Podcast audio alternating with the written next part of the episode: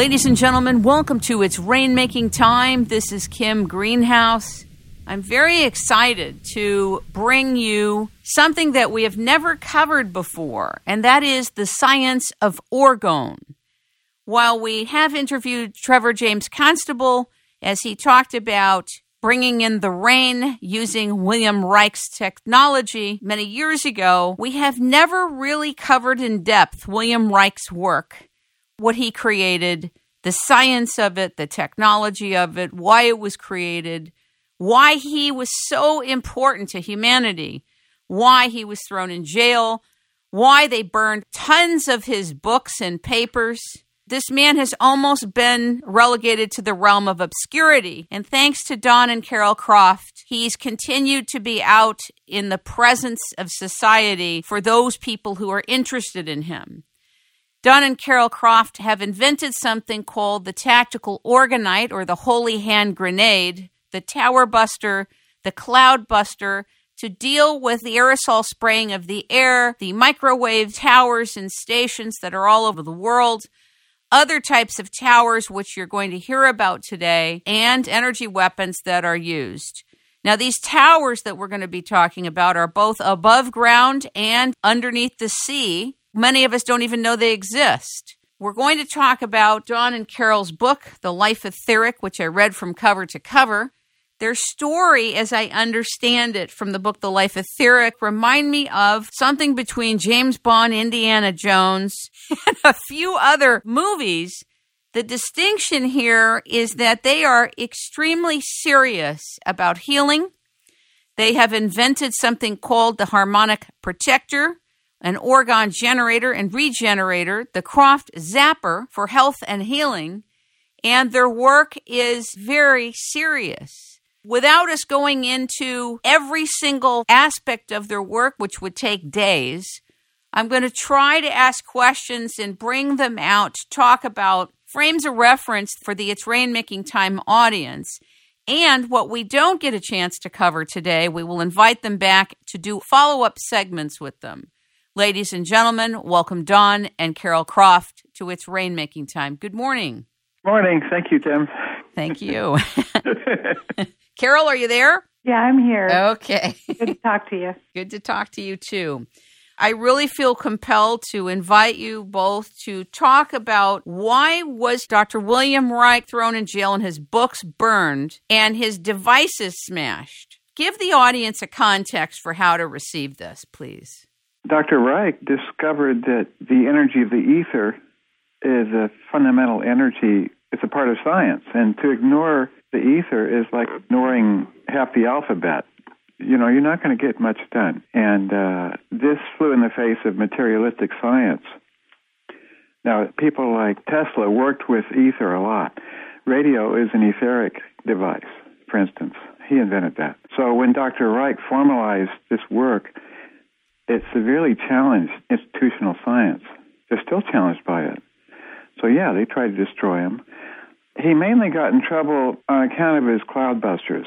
He was ending droughts and balancing the atmosphere, and this caused problems for the U.S. Air Force, for other things, other agendas. And Einstein blackballed him after first acknowledging what orgone was, ether. You know, by 1953, it was pretty much over for him. And in 56, they threw him in prison, and he died the day before he was to be released, probably with poison. But what is the threat of the cloudbuster? Talk to the audience about that because you guys are experts in this and we don't really understand what it is. Talk about it. Okay, well, a cloudbuster, the way Dr. Reich invented it, it draws bad energy out of the atmosphere. So when you remove this bad energy, simply speaking, it's replaced by healthy energy. If you think about the power behind that, what can be done with that? It's pretty awe inspiring when you say bad energy out of the sky, give an example of it. Really bring well, it home. Channeled it down into uh, moving water, and moving water transmutes this energy. It's like a brook, you know. The water at the end of a brook is healthier than at the top of a brook because the water spins and moves. What we do is very different, though. We don't. Dr. Reich's device had possible harmful effects when people didn't operate it intelligently, and our version of the cloudbuster has a base made of orgonite. Now, orgonite transmutes bad energy into positive energy, the same way a babbling brook does. There are thousands and thousands of these orgonite cloudbusters in the world right now, and that's why you never see chemtrails come down to the ground anymore, no matter where you're living. Now, China is an exception. The Chinese government banned orgonite, and they banned our websites. Wow. And the funny thing is, they're the second heaviest traffic country when we look at our stats. wow. First of all, what is orgonite? And then what is the mechanism that allows orgonite to be an effective tool for goodness? Well, that's something nobody really knows. But the way we track it is people who are energy sensitive can see the energy and sense the energy, and so we can design these devices to do specific things, and that's Carol's specialty. Carol, do you want to talk about that? Orgonite, you know, the basic premise is that it absorbs any kind of negative or unbalanced energy and puts it back out as healthy, balanced chi or life force. And when you put with that the different properties of different gemstones, you get a little bit different twist on it. I try to use what I call generic gemstones, gemstones that affect most everybody the same way. So I make tower busters, specific tower busters that make you feel good or that help you feel more blessed or prosperous or have more love in your heart. Now, do you both acknowledge and agree with some people's statements like the dowsers talk about intent when you're using a pendulum or when you're using a tool like that? Is the intent with which you're making each piece a huge part of the quantum level of that piece? And do you agree with that frame of reference? Yes, I do, and and that, you know that's why it's important for you know if someone wants to make orgonite and they want to use specific gemstones, they really need to know what they're doing. I, because I'm a natural psychic, I've been this way since I was born. I know the importance of being neutral when I put you know any kind of energy device together. If you're not, whatever you're putting into that device can be magnified by the orgonite, but that's a pretty vast subject when you start talking about that. The orgonite that we make to to flip these death towers or to stop weather weaponry, things like that. These are very crude and simple, and anybody can make this stuff. Even Charlie Mann could make that, and it would work. But Carol specializes in orgonite that's used personally, and in that case, there's no end to what you can do by putting specialized materials, components in there, because orgonite enhances and magnifies any kind of positive effect like I said, the basic premise is that it absorbs any kind of darkness, any kind of negative emotions or wants or needs. You know, so when you're putting it together, people say, oh, well, you can program it for dark, negative things. No, you can't. That doesn't exist in the premise of orgonite. It's not an orgone effect or an orgone energy that can be twisted or turned into darkness or negativity. You mean because it's a life force? Exactly. It's constant creation of the universal spirit or what we've come from. By the way, the products that you sent me are so gorgeous. You two are really artists. Do people know that about you? You know, there are artists that use Orgonite in their stuff, and it helps to sell the articles because it makes you feel good when you're around it. And most of the time, people can't identify why they're feeling so much better. Most time, they really don't care. But I know artists who have used this profitably. And there's nothing wrong with that. We did an experiment. Don's niece did an art exhibit, and one of her pieces was on the wall, and below it was a pedestal. So we stuck a piece of orgonite underneath that pedestal, right in front of her photo. or you know her painting and everybody just loved that painting and there's eh. not of people there all day long yeah they just hung out in that corner it was pretty funny you know, so that's an experiment anybody can try. And, you know, it's better if people don't know what you're doing. You know, if you can just do it, you know, like put a piece like that and then just sit back and watch.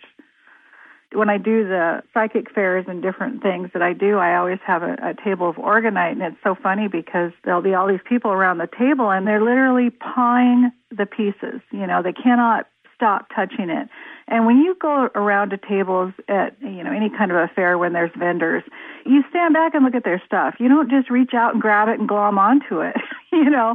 But with orgonite, they can't help it. Their body wants so badly to unload any unwanted heaviness, you know, any kind of dark, unbalanced emotions, immediately your body wants to touch that because they know if they touch it that it's going to download all that stuff and get it off of them.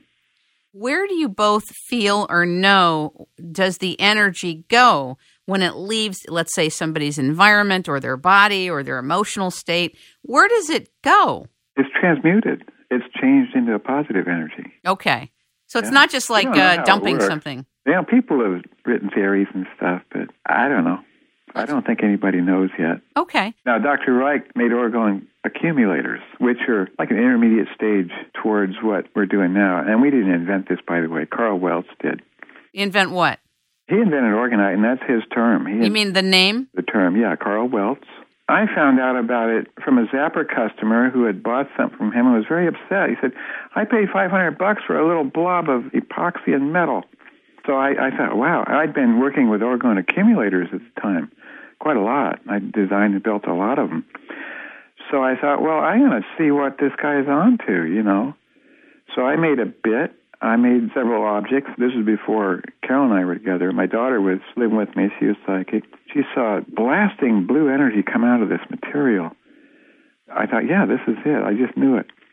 So then I stuck a big crystal in it, and she saw the energy blasting out through again this crystal, and it could be directed. She would watch. I would direct the energy, and she would watch and tell me where it was going. I wouldn't prompt her. She's only 13 years old, 12 years old. Can you tell the audience what's in this kind of a product, the Orgonite? First of all, I just want to respond to something about the name Orgonite. I find it not only interesting, I chuckled at the thought that somebody had taken orgone, which William Reich had invented that name, right? Yeah. And his whole thing was about orgone. You add an ITE to it, and somebody's claiming that they're the creator of that name, which I understand that. But at the same, I don't know why we started using the word orgonite. Yeah. We, I was involved with a forum at the time. Yeah. Somebody started using it, it just caught on. I didn't yeah. no, I think it's fine. Uh, yeah, I think it's fine. Oh, I just wanted to finish what I was telling you, which is that I find it, it interesting. Like you know, we, we favor yeah. names that are not confrontational. Oh, of course. Humorous, you know. Sure, sure. It's very interesting because even in very spiritual circles, people that are working on advanced stuff still deal with the human ownership, the human territoriality that all of us face in the business world. And I mean, it's Reich's term. It's not even Carl Welz, I mean, even though he added it, and I know he claims it, but Reich brought the space of it, the original name of it, etc. So to me, using the word orgonite is not oh, well, bad. Well, he had researched sex, and he identified orgone as the energy of the orgasm. That's why he called it that. But it's just prana or chi. Sure. The Indians and the Chinese have made a deep study of this thousands of years ago. The Chinese, especially, can tell you about all different kinds of qi. So they could describe in more technical terms exactly what's happening with this process.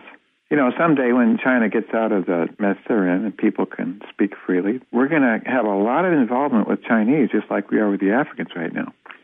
I'm sure. I met a Chinese master who is a physicist who uses thermography to demonstrate what's happening with your meridians and your organ systems, which I've had thermography before for doing breast exams. It shows the heat in your body and where you're having difficulties. But a Chinese master who's a physicist looking at the meridians, he could tell everything. How long it's been since you've had sex? I mean, seriously. The old stuff is science after all. It's fascinating. you know, I did a piece on bras, okay? And what happens when you wear bras for a long time on the lymph. This guy was kind of laughed at, but he had excellent studies. So I go in for my thermography. I'm talking to this Chinese master, and I can see white hot underneath my breast. Well, what is it? It's the wired bra. Thermography can show you seven years down the line stuff that you're going to be facing, but you can tell now. I'm basically validating and saying it's so interesting that a lot of things are really coming together in health and wellness.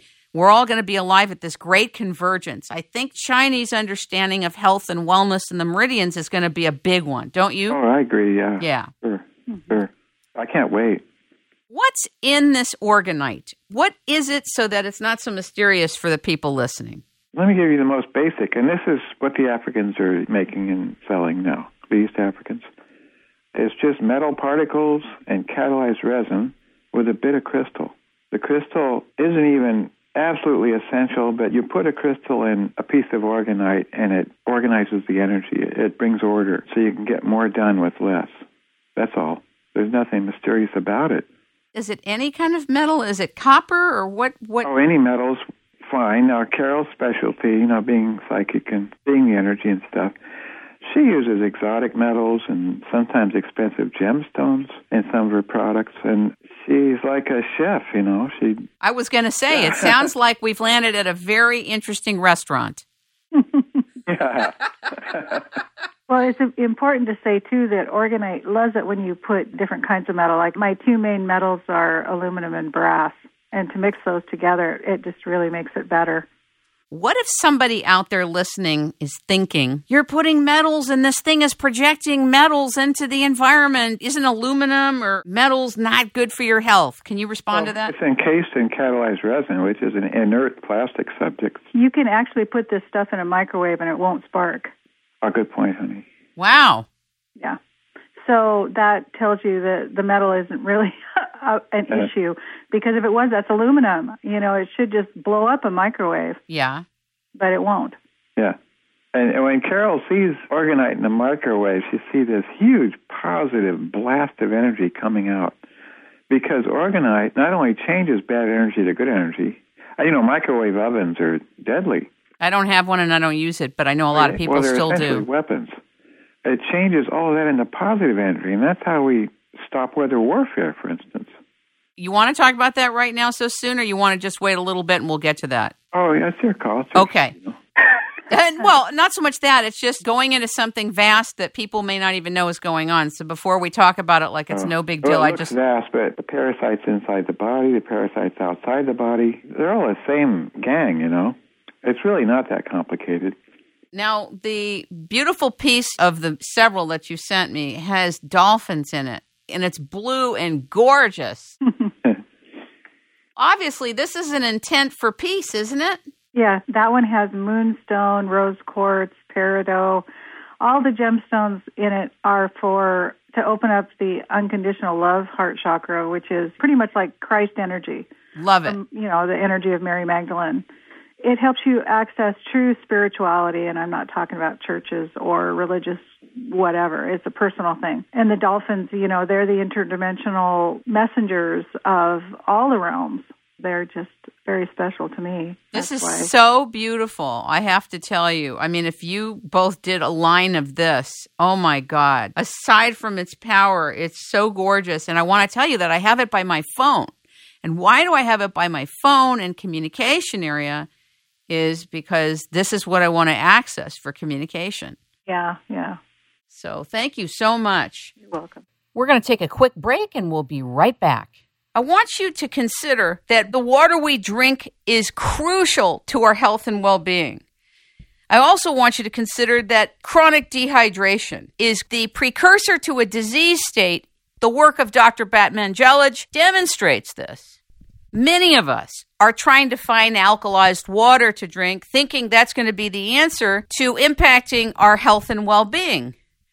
Most of us don't know that if we cannot get our body hydrated, we cannot achieve continuous alkalinity, which is a promoter of health and well being. The physics of water is totally distinct from the chemistry of water. And until you understand what that means to health and wellness, you can be lost in trying to understand what is good, healthy water to drink. Dr. Jacques Benveniste was right when he said that water has memory and is alive. And Dan Nelson is right when he says there's a distinction between irrigating the body and hydrating it. And most of us attempt to hydrate it by drinking more water. Cells cannot assimilate most of the water that we drink, so our cells are dehydrated all the time. Learn the science about this by going to the Positron Group and consider purchasing Wayback Water, the fast track to hydration by Dan Nelson, who's a physicist, an educator, and a man who's committed that we have healthy, remarkable drinking water. Go to waybackwater.com or call Nancy Ainsley at 870-741-5877. And back to the show. Now, you both have such an interesting life, and I want to tell you that I am so impressed that the dolphins visit you every time you're at water. Please talk about that. It's so adorable. My heart was warmed reading this. Talk about that. I've always had an affinity with dolphins, and it, it used to drive me crazy because I never got to go see them. And once I did, it was it was very magical. I've been to Hawaii, I don't know how many times on the Big Island, and swam with the dolphins, and it's kind of cool because every time I go, there's this mama dolphin that she comes and she brings her baby every time I go. And I can miss a year or even two years, and I'll go and she'll come right beside me with her baby. You know? But uh, it's pretty amazing. And then there was one time in particular that I would like to mention. We were in Miami Harbor, and the water was so murky and so polluted right there in, in the harbor. The water was look looked like the Mississippi River. It was so muddy. Wow. You know, and just murky. You couldn't see. And the dolphins. It was so funny because we had parked there and we were. A friend of ours was doing something with her tuning forks. Oh yeah. And we were throwing orgonite in the water. That's why we went there to clean Yeah. the water up. and we got well, we started getting followed by a police boat. And- Really? And he was following us, and we thought, well, we'll just stay here. And she was, got out her tuning forks, and she was playing with her tuning forks. And next thing we know, there's dolphins circling the boat. Aw. They were just all over in that murky water. And the water is about five feet deep. Yeah, it was really shallow, and it was so funny because we and the cop boat was within probably I don't know forty feet from our boat, Yeah. forty fifty feet from our boat, and we left, and the police officers were so uh, enthralled with the dolphins that they're standing there looking at the dolphins while we just drove away. Aw. They never even noticed that we left. It was so funny. Well, dolphins are enthralling now. Orgonite cleans up water like that. We cleaned up both coasts of Florida, the bottom half of Florida, and we restored the reef and the Keys. Can you talk about how you did that and how much orgonite you used? And God, Carol figured uh, one tower buster every quarter mile for all those miles, and this was done all the way through the Keys, up the Gulf Coast to we went and bought a boat just to do this. a boat for that. Well, we wanted to stop the hurricanes in 2005 because they were building up in frequency and and, and destructiveness, and so we stopped it. We the organized around the coast, and we disabled all the weather weaponry in South Florida, especially the Hurricane Direction Center, which is called the Hurricane Tracking Center, but that's where they direct the storms. So we took care of all that and did some work in the Bahamas, and there hasn't been a hurricane since the last one. Wilma. After we got there, yeah, it was Yeah. Wilma. wow. 2005. That's why. But Just- you know, this yeah. is something other people are doing around the world. So Right.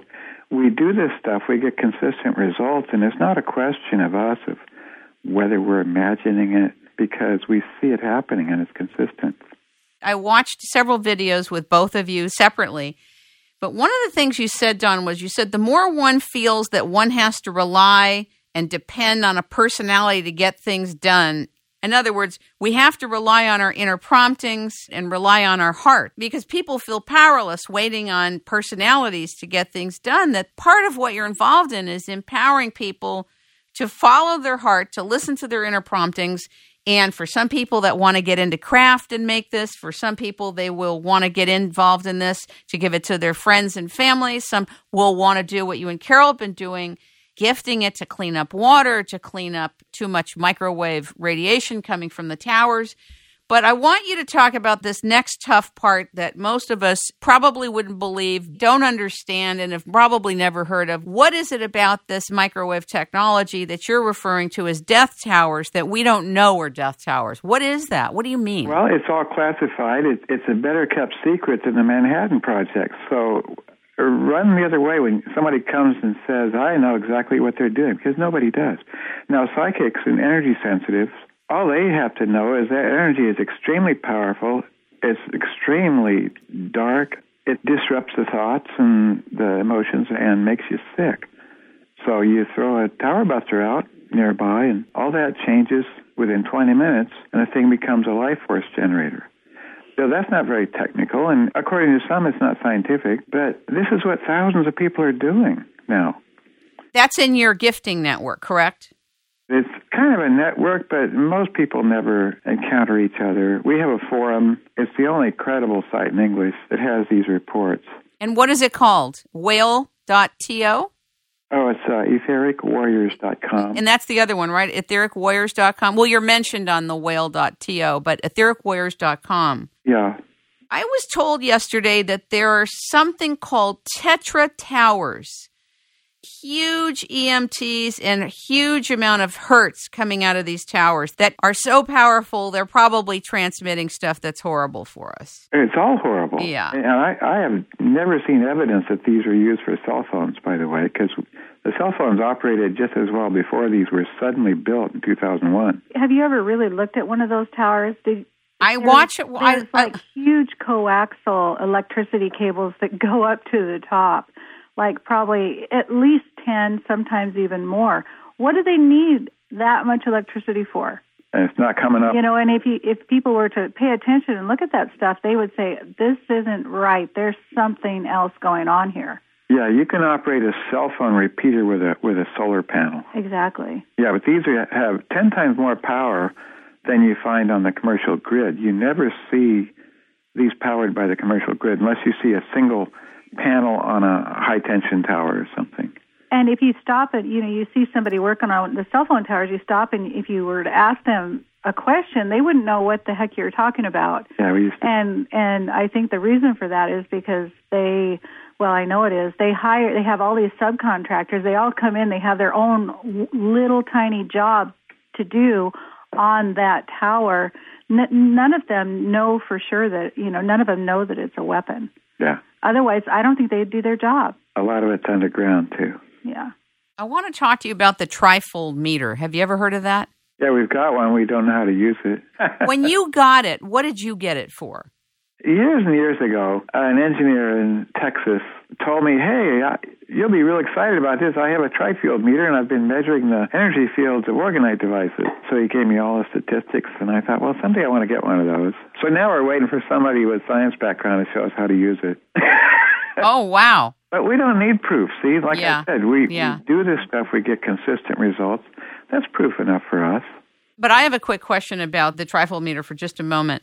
Okay. Somebody had felt that it would be really, really helpful to expand the understanding and use of this if the orgone energy coming from the orgone products could be measured by a trifield or some type of meter. Yeah. So, do you oh, think it it's is. possible? Yeah, I, you know, someday the science is going to catch up. Okay. But a trifield meter will measure changes in uh, magnetism and in uh, static electricity. So we're pretty sure that orgonite affects static electricity. It, it tends to generate a, a, healthy static field. And that's why you don't see smog in places like LA and Tokyo, London, Paris, New York. In the films you see made in these cities now, you never, almost never see smog because people got around and busted all the towers. This was years and years ago. Now, the only people that have noticed the absence of smog and the positive changes in the stratosphere are cinematographers, apparently. How interesting. I want God, you to know. You know LA, wow. There were over 10,000 towers built in 2001 in Los Angeles. This guy named Don Bradley went around and he flipped most of those himself. We helped some. Wow. And that was the end of smog before 2003, essentially. Years ago, I sat with Trevor James Constable, and when he told me that there's the capability to get rid of smog, and he had tried to talk to the authorities in Los Angeles, and they just laughed in his face. And I said to him, I, I know Trevor Constable did valid work, does wonderful work, in fact, but the technology that he uses requires interaction. Yes. You throw orgonite out, and it keeps on working forever, and you never have to think about it. Right. But I want to tell you what he said to me. I said, How much do you think it would cost to get rid of smog in Los Angeles? He goes, You could build these things for $125 and put them in an area, and you put so many in so many areas, and you could get rid of it. I said, Will you show me how to make it? And he said, Sure. But when I followed up, he wasn't interested in showing me. I was so depressed about it because it's like hearing of a solution when people are having trouble breathing and all that. But Yeah. if what you're saying is that the orgonite that you make, By the way, I love it that you support and empower people to make this and understand it and get it out there. I love that you share it. Oh no, we're just riding the wave. That's all we're. Yeah, but talk a little bit more about the smog elimination part. Well, I was talking about parasites earlier, and you brought the tri-field meter, and this this I think is a static electricity effect that's created by orgonite. But colloidal silver is silver particles suspended in a colloid. That means they they carry a, a excess of electrons. So these little particles repel each other and distribute themselves throughout the water, and it's called colloidal silver. Now, when you drink this water, those extra electrons go into your body and do what zappers do essentially, only not as well. They create a, a similar static field inside the body, and pathogenic organisms, uh, which are in colloidal suspension in an unhealthy static field, they disintegrate. I got I got a photo of worms killed during a colonic with a zapper, and you can barely see them as worms because they're disintegrating. I want to just go back for just a moment, and I do want to talk about the zapper and want you to expand more about it. But I want to go back to using the orgonite to help get rid of smog. Okay. What is the mechanism that allows that to happen? I mentioned the parasites. Think of all these dark particles in the atmosphere as parasites because they're disease causing particles and materials. And the reason they're suspended in the atmosphere is because they're carrying a deficit of electrons. So they repel each other in the opposite way. And they stack up, you know, as high as they can. You might see them go up three or 4,000 feet. So when you used to fly over Los Angeles, you'd see the smog as, as, as fog. There was a top to it. And so orgonite just apparently, and like nobody's researched this, research is expensive. Right. But by observation, you could probably say that it just keeps pumping these free electrons into the atmosphere until the static field changes. It takes about 20 minutes, apparently. And all these particles drop straight down to the ground. But how many would you need to have per square mile or something like that? Are we talking oh, about? Well, the reason I, I think it, without the death towers, it couldn't have been accomplished because when you put orgonite near one of these death towers, and I'm talking three or four fluid ounces of orgonite with a little crystal in it, you put one of those near a neighborhood death tower, and within 20 minutes, this thing is pumping out beautiful, clean, healthy energy. And the more they turn it up, the more positive energy comes out of it. So this is really a full-scale transmutation process. In- Absolutely. Okay. And it just keeps on working. I did a piece with Dave Stetzer of Stetzer Electric, and he goes all over the world, and he understands the grid of many countries, not just the U.S. Mm. Well, one of the things I learned from him is that the U.S. grid, the electric companies, the utilities have been dumping dirty energy into the ground for like 40 years. There was a product that came out that said, put your feet on this mat and plug it into the wall, and you'll be close to the earth. And uh, standing on the earth is great. But when you plug into the wall, what was not distilled to people is that the U.S. grid is not the same place it used to be 50 years ago. We did a whole show on this explaining how it is now, but you could use the same product in Europe and you wouldn't have the same problem. What I found is that when there's a lot of money invested in something, even quote the people that are on the good side of whatever, seemingly, will not stop selling this product to people of America, even though I told them, even though the guy told them. And it's so interesting how political stuff gets. There's this big rally to use this product. I'm not mentioning it, but I'm sure you can imagine what it is. Okay. So, given that the U.S. grid, the grounds that we stand in, I'm sure there's better areas than others, like the beach and being by the sand. But I would imagine this orgone could be so helpful because our ground is being dumped on by the utilities of dirty energy. What do you think about that? Well, that may be, but uh, orgonite works underground the same as it does in the atmosphere. It's really not a problem if you just put some orgonite around. And like I say, the, you focus on these towers, you're turning them into positive instruments. We have we have uh, an orgonite device that we use too that's called Earth Pipe too, and that that actually is drove into the ground. Yeah, very deep. Yeah, it's a copper. That's how we shut down underground bases. earth pipe. Me no smoke the earth pipe, but No, it's not. It's not something you smoke, but it will. No, I know. I'm kidding. I'm Yeah, kidding. smoke them. We live right next to a huge underground base. Well, they're all over the place. Well, yeah, they are, but we we took care of that one, and we've done a few others, and a lot of people are doing this stuff. Some Europeans took out CERN. When you say took out, do you mean transmuted? Exactly. Okay. Now that's a huge weapon, and, and nobody knows what it is because it's classified. But every time they have a debut, they fail. They fall on their faces, and they even had a fire in the ground last time because I think all that orgonite made it impossible for that stuff to work. Now these Europeans have been very systematic in putting this orgonite around that site, including a lot of earth pipes. They just put some more recently. Guys from Switzerland and uh, one guy from Austria. One of the things I really liked in the book was on page 25. One of the things you said is gold has no real value. The real assets are people, agriculture, and raw material. That was such a refreshing statement Oh, that you made because people are really racing, thinking that metals is going to do it all. And it's just very refreshing that you said that. Oh, thanks a lot. And you know, since I wrote that, I, I read a book called The Babylonian Woe, which is out of print, and I think it was self-published in the '60s. That's a free PDF download on the web, and I got a link to that on my site. But it gives another view of gold and silver and their historical importance and their use as empire-building devices and exploitation devices.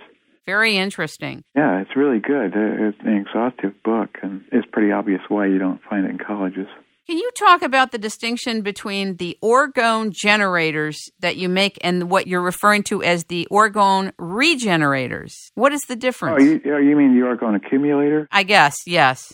Well, uh, orgone accumulators were just layers of metal and organic material that Dr. Reich developed to focus, concentrate uh, orgone energy for healing. And he was renting out these boxes that people sit in and they cure their cancer and other stuff. And it, it revitalizes the body. And that's what attracted me to it. I started playing around with it a couple of years before I found out about orgonite. There's a lot you can do, but an orgone accumulator can't distinguish between the bad stuff and the good stuff. It accumulates whatever's around and focuses it, concentrates it. Orgonite doesn't do that. I made my sauna into an orgone accumulator, and I put a piece of orgonite on it so that the energy is always positive. Interesting. I guess on some level, after you've been doing this for years with developed psychic ability and mutual intent, you trust the process. Plus, you've seen water get cleared up. I think it's amazing how you're able to clear up water. Do you want to talk about that a little bit? Yeah, just throw some orgonite in some dirty water and watch what happens. In most cases, uh, if there's scum on the surface, that'll just disappear. Then the water will become more and more clear. And in Africa, people are doing this in polluted rivers and lakes and ponds, and now they can drink the water, which is a huge step forward because now they're not dying of uh, infectious illness anymore. Was it you, Don, that used dowsing to confirm? Well, I only use dowsing when Carol's not with me because if we're out on a campaign, we're flipping death towers like we did after the Air Force killed all those people with the tornadoes a couple of years, three years ago. They murdered thousands of people, I think, hundreds maybe. I don't know the statistics, but it was really bad, the worst ever. So Carol got it in her head that oh, we need to stop them. So we went back east uh, for my daughter's wedding. We drove back east from Idaho. And on the way there and back, we focused on disabling the weather warfare uh, control centers. There was like six or seven of them. Offutt Air Force, Offutt Air Force Base in Omaha is the headquarters for weather warfare, which the U.S. Air Force wages against the continent. We put how many earth pipes? Only 17 earth pipes around that base, a whole bunch of orgonite. We did several others. We missed uh, Tulsa, and we missed. There's one in Canada that we missed. We got Yeah. most of them. There's more work that has to be there done there in Tornado Alley, but that's that's a story yet to come. yeah, right. But they've only they only managed to kill people in Joplin, Missouri this year, and and Joplin's a place that normally gets a lot of tornado deaths anyway. But we think if we could have gotten to that Tulsa uh, weather warfare place, we could have prevented that. When a person first hears that weather warfare exists, and I'm talking to the person in the audience that's never heard of this because, you know, you speak it as just basic stuff, but the listeners who have never heard of this are like, this is way out for some people. Here's what I want to say to those of you listening. When you first hear something like this, the thing to do is to look at what happened with Nikola Tesla's patents and who owns them. And you'll find out that Raytheon owns Nikola Tesla's patents. And they have made a statement called Owning the Weather by 2025. Now, when you have an organization whose raison d'etre is to own the weather by a certain point, you have to pay attention. The next thing is that there's something called weather derivatives, which means that you can do puts and you can bet on disaster and make money. It's called disaster capitalism. But basically, once you know what's going to happen, you can start betting on it. There's a whole industry in this. It's silent. I mean, you wouldn't necessarily know the players, but weather derivatives exist.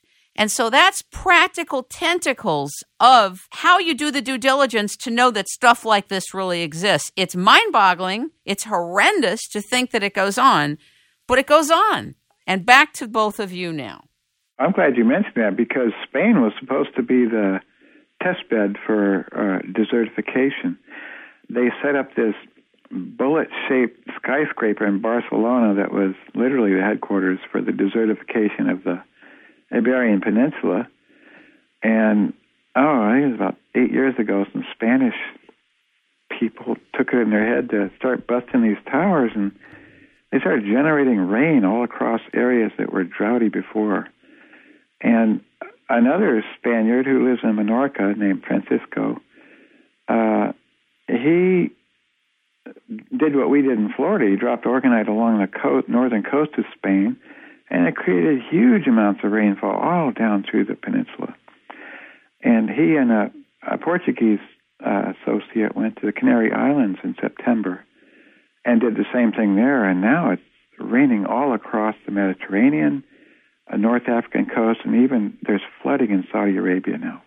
There's so much rainfall that it's been flooding, and, and nobody's ever seen rain there. I'm talking about Riyadh, the capital. Wow. Yeah. This is direct result. And, we look at this stuff, and it's wonderful, and it's always new, but it all makes sense. I think you know it's fantastically it interesting. When, when you start doing this yourself, you see it. You don't need somebody to prove it to you.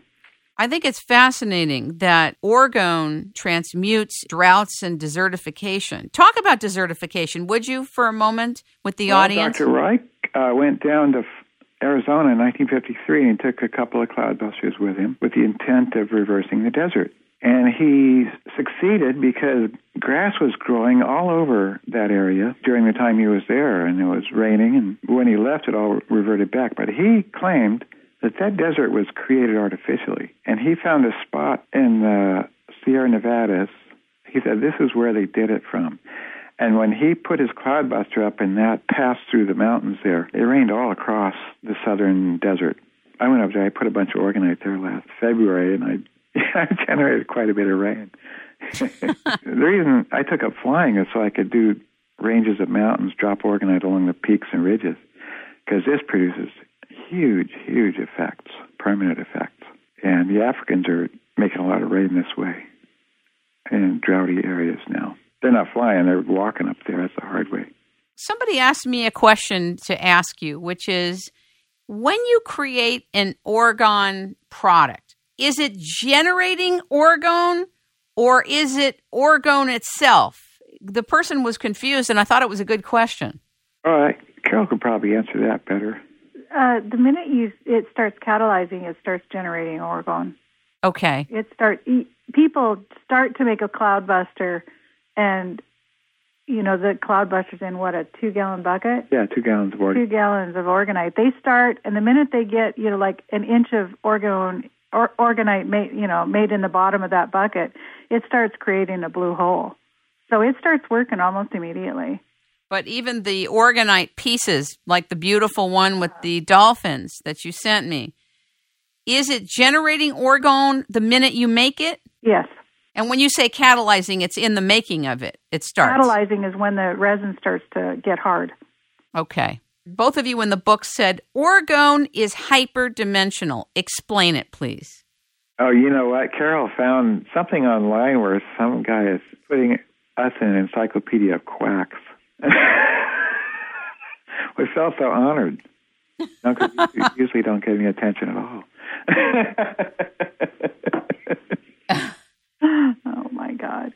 But Uh, Talk about the hyperdimensional because well, hyperdimensional, Yeah. you know, time is a dimension. yes, They say there are other dimensions. You can feel this stuff better than you can grasp it with your mind. okay, You get a feel for it, and you, you say, as you say, you know, work, being working with Orgonite a lot. You might say you develop psychic ability, but I think what really happens is you get more in tune with your own intuitive processes and discernment. Discernment is an intuitive thing.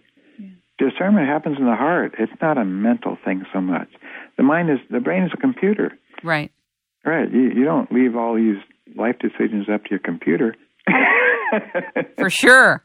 I believe with with all the frequencies on the planet, you know, I mean, there's so much going on. You're talking about hyper etheric, you know, levels and all the different etheric levels, and um, I believe right now we're living in all of them, and um, I think that Orgonite is just another stepping stone. It's getting us ready for uh, what's to come, and you know, it's like you know what I don't know. Nostradamus talked about the you know years of golden peace.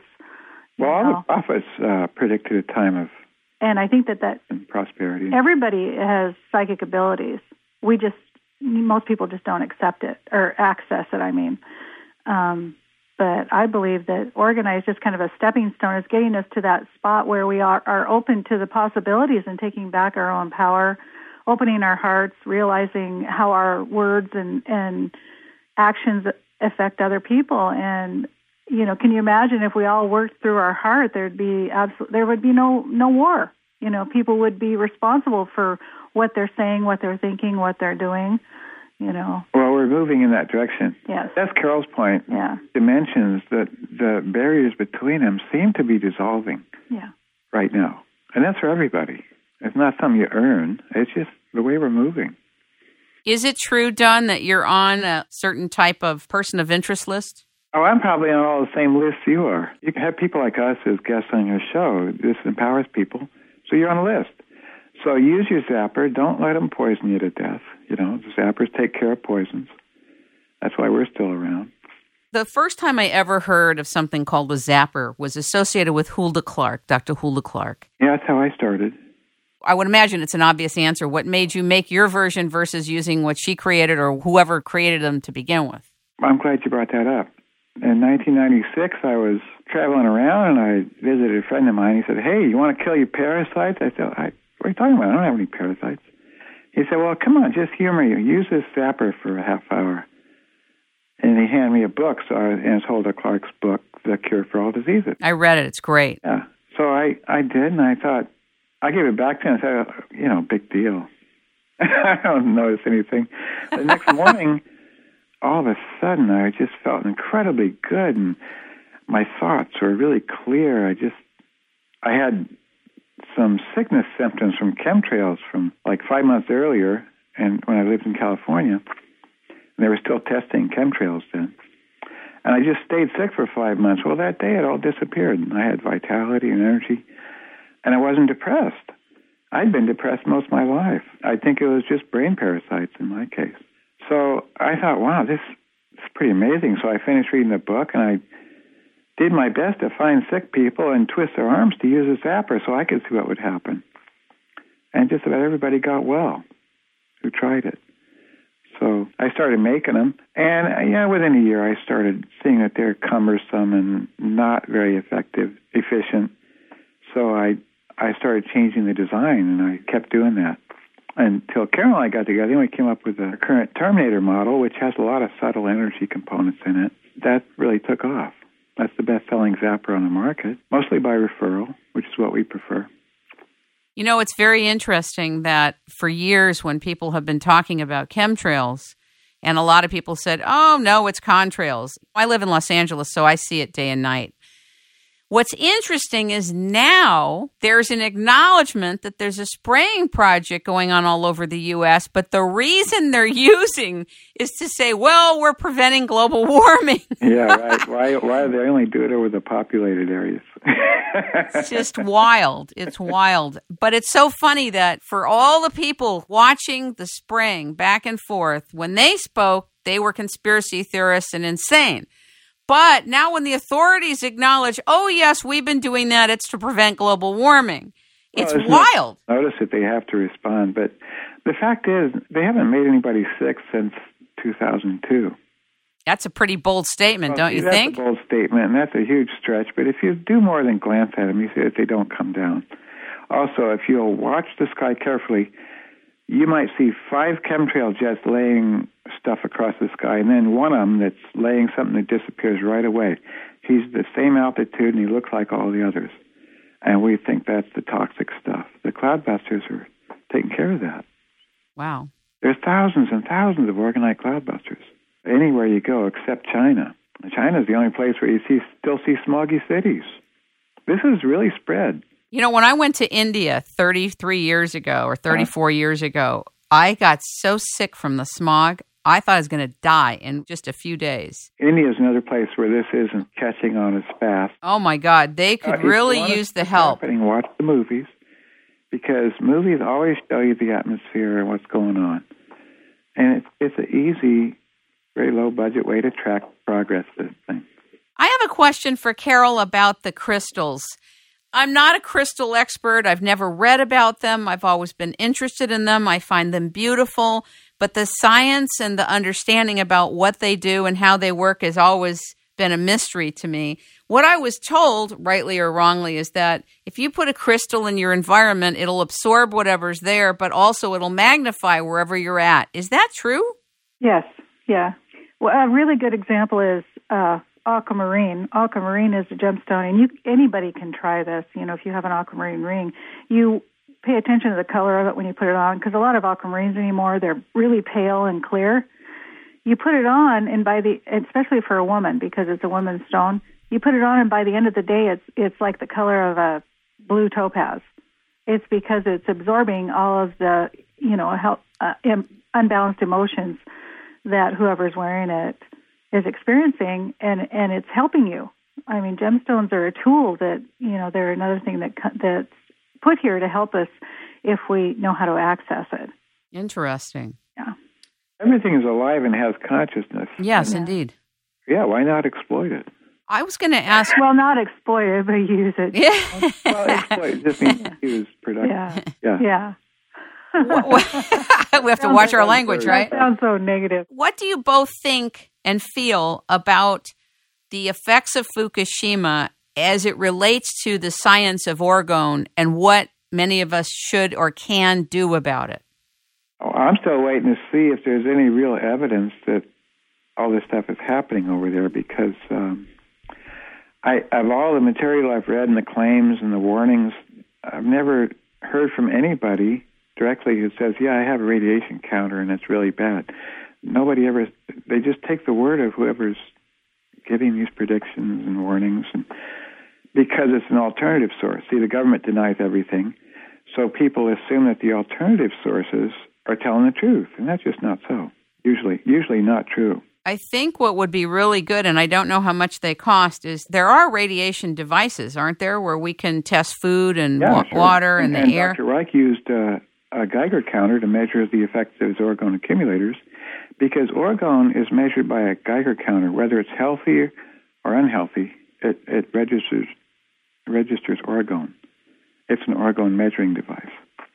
That's very important to note. Yeah. Very. And orgonite transmutes uh, radioactive stuff into harmless material, and we we I found this out with the early zappers that I had orgonite in. They were curing radiation sickness.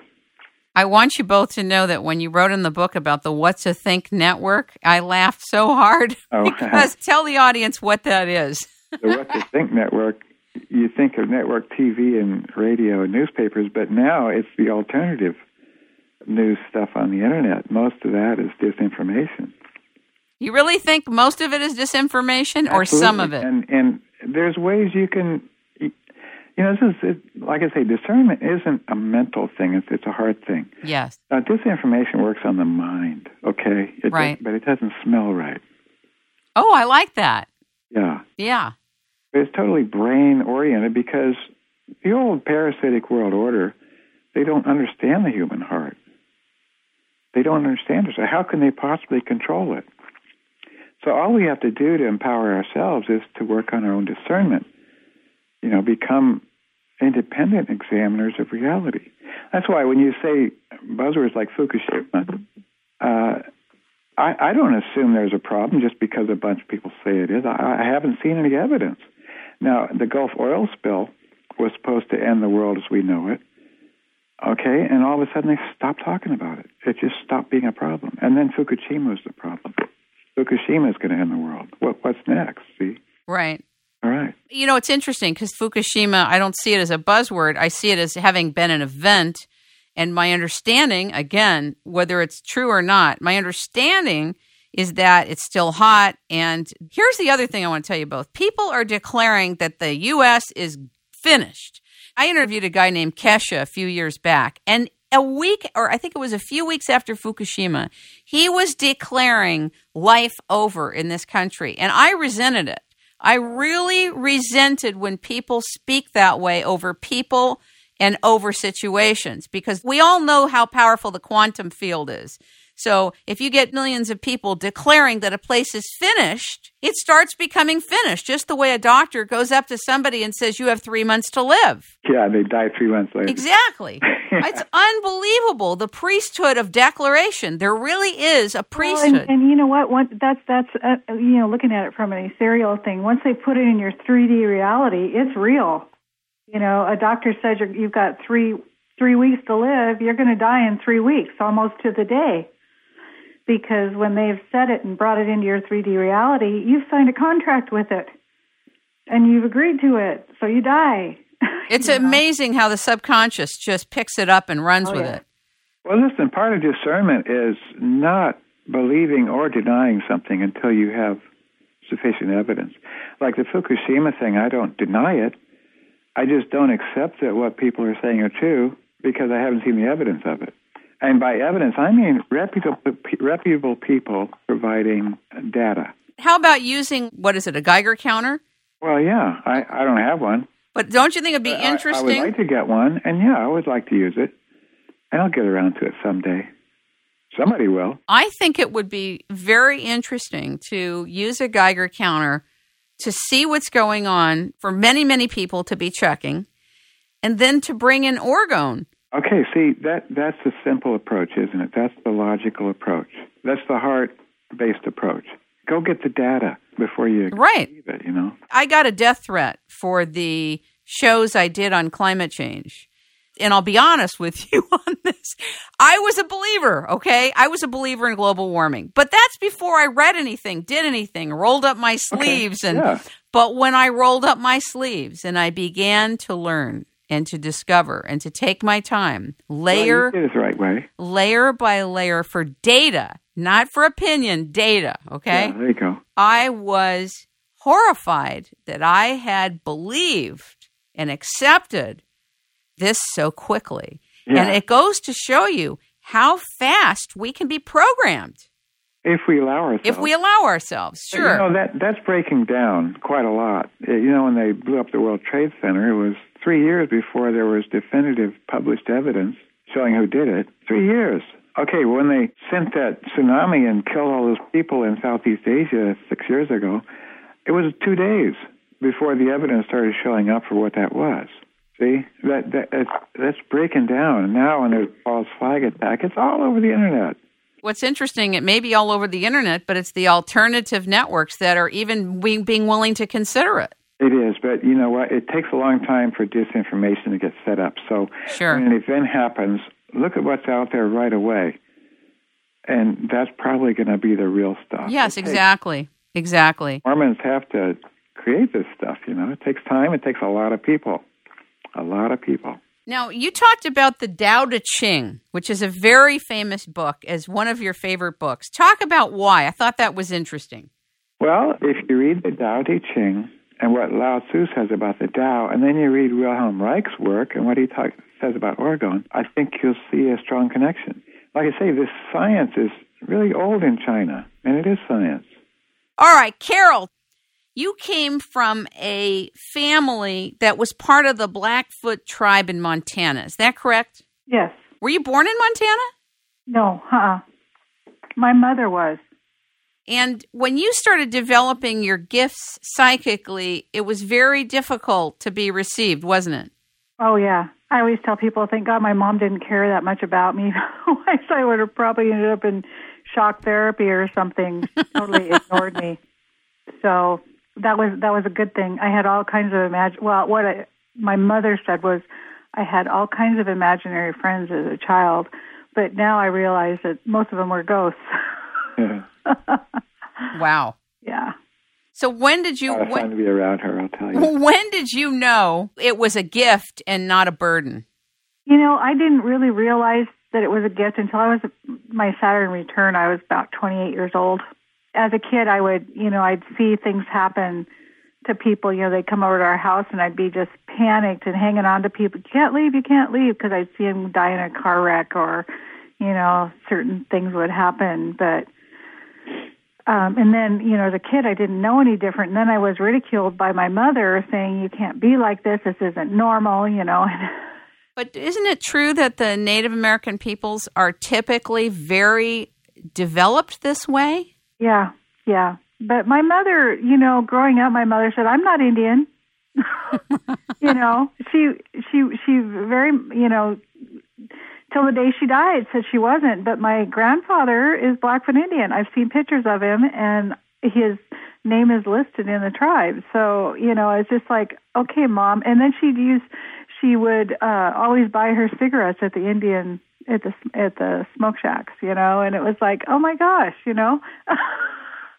but she just, for some reason, had some sort of stigma attached to that, so she just never wanted to talk about it at all. So I wasn't that connected to it as you know growing up or anything like that. But and I was the only one of the three. I had there was three siblings, and I was the only one that had this gift. Did you find it got stronger over time with your acceptance of this part of you? Oh yeah, yeah, yeah. Now it's it's it's really hard to stay in the 3D reality for me because I see all this stuff and I have to always remind myself that you know this is in a different reality than than what I'm in, and I'll deal with that later. You know, so if the ghost tries to connect with me or talk to me, I just say not not right now. I don't have time. You know, mm. and then I'll go back to it. But Is it true? of time driving at night because the ghosts on the roads. yeah, I've almost wrecked my car a lot of times because I'll swerve to miss somebody that's not really. Well, it's a, it's a ghost. It's not a 3D person. You know, I'm glad I don't have this gift at your level. I'll tell you that. I have it at a much more mundane level. yeah, Yeah. yeah. I'm glad I'm not psychic, and I can wait. You know, I guess when we die, we're all world class psychics, I suppose. But I appreciate the Carol's gift, and I tell you, all the psychics I know, they cut off their arm before they give up that gift. Mm-hmm. So it's important to them. I'm sure. Yeah. You talk about something very important in the book the distinction between what you call programmed disassociation and detachment. They're so distinct. Can you talk about that for the audience? I thought it was very Oh, what was the interesting. second thing? Detachment. Oh, detachment. Yeah, so program disassociation is not the same as detachment. Oh, thanks a lot.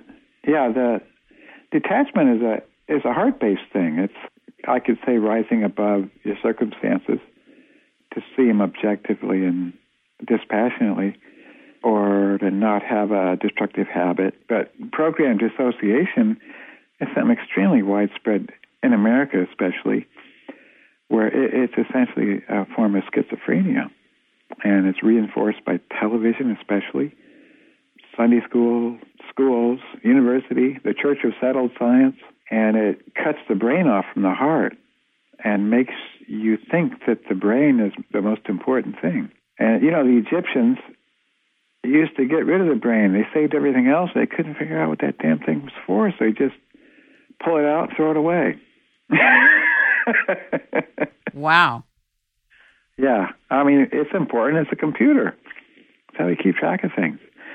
But people with brain damage, uh, it's been found that they still think and dream and do everything without 100% of the brain that they did before. So, but you know, I, I mentioned science before. Real research is extremely expensive. Yes. And uh, labor intensive, and it costs a lot of money. The only people that can afford that are universities, governments, government funded universities, uh, agencies that earn a living with the dope trade, like the CIA, the NSA, FBI. You know, they can afford stuff like that. They're not going to fund any research on things that are going to help people. Right. You give to the Cancer Foundation, where, where do you think that goes? Because they suppress cancer cures. It's disheartening. Yeah. It's very okay, disheartening. You know, zappers have been curing cancer since the mid 90s. As, as a rule, not as not not as an exception, as a rule. Cancer, you put a zapper on you, cancer's gone in three weeks. Unless you're on chemo or your vital organs have failed. Or you're being radiated. Or you took these to Africa, they cure AIDS and malaria, snake bite, fevers, dysentery, everything. They even cure elephantiasis. Wow. Over there, yeah, which pleases our friends a lot because, you know, it's pretty common among the fishermen. You have met Serge Kahil I don't know if I'm pronouncing his oh, name right. Serge Kahili King. Yes. Oh, but he's the, he's the guy that got me started in uh, orgone accumulators. His book, Earth Energies. That's how I got into it. He thinks what we're doing is ridiculous. Why? That doesn't mean his book wasn't fantastic. I know because you. I, I saw it. You thought his book was great. Why does he think it's ridiculous? I don't know. I bet uh, Trevor Constable condemns us, but why did Trevor condemn you? Oh, he says some stuff on in his public shows about cloudbusters being harmful, but um, he he did good work with cloudbusters over in Israel back in the '60s, I think. Right. He got rid of smog with those. He started bringing life back to the desert, but when he left, it all went back to the way it was. Uh, like I say, that's Dr. Reich's version of Cloudbuster. Our Cloudbusters can't do any harm because the base is made of orgonite. So if Trevor Constable or any of our critics had ever experimented with this stuff, they'd know for sure that it's harmless. I see. And if they paid attention, they would see the positive effects. Is there anything, Carol, you'd like to say as we complete this segment together? Um, well, like I always tell everybody, the most important thing is to my my, my recommendation for most people is uh, don't watch the news. you know, get rid of your regular TV. Do, listen to your heart. Your first uh, your first instinct is always the right one. What you want to do, the the first idea that you get whenever you're in a problem, it's always the right one. Don't you know when you second guess it, that's not. You, that's when the mistrust comes in you know, and just keep an open heart. Treat everybody, you know, and if there's somebody that you can't get along with, stay away from them. you know, I mean, there's no real laws as far as any of that goes. Just keep a keep a good heart. That's my universal number one rule. Thank you. That's your filter, you know. Thank you. I actually do that in business, and when I haven't done it in business, it hurt me terribly. Oh yeah, yeah your number one filter is your heart. And if it doesn't feel right, don't do it. Thank you very much. And Don, do you have anything you'd like to say as well? Boy, I think Carol said it all. Ladies and gentlemen, we have been talking with, learning from, and listening to Don and Carol Croft. To contact them and find out more about their work, go to ethericwarriors.com. We really appreciate you coming to the show today and thank you for the great work that you're doing. Thanks a lot, Kim. Uh, it's been fun talking to you, too. My pleasure. It's rainmaking time.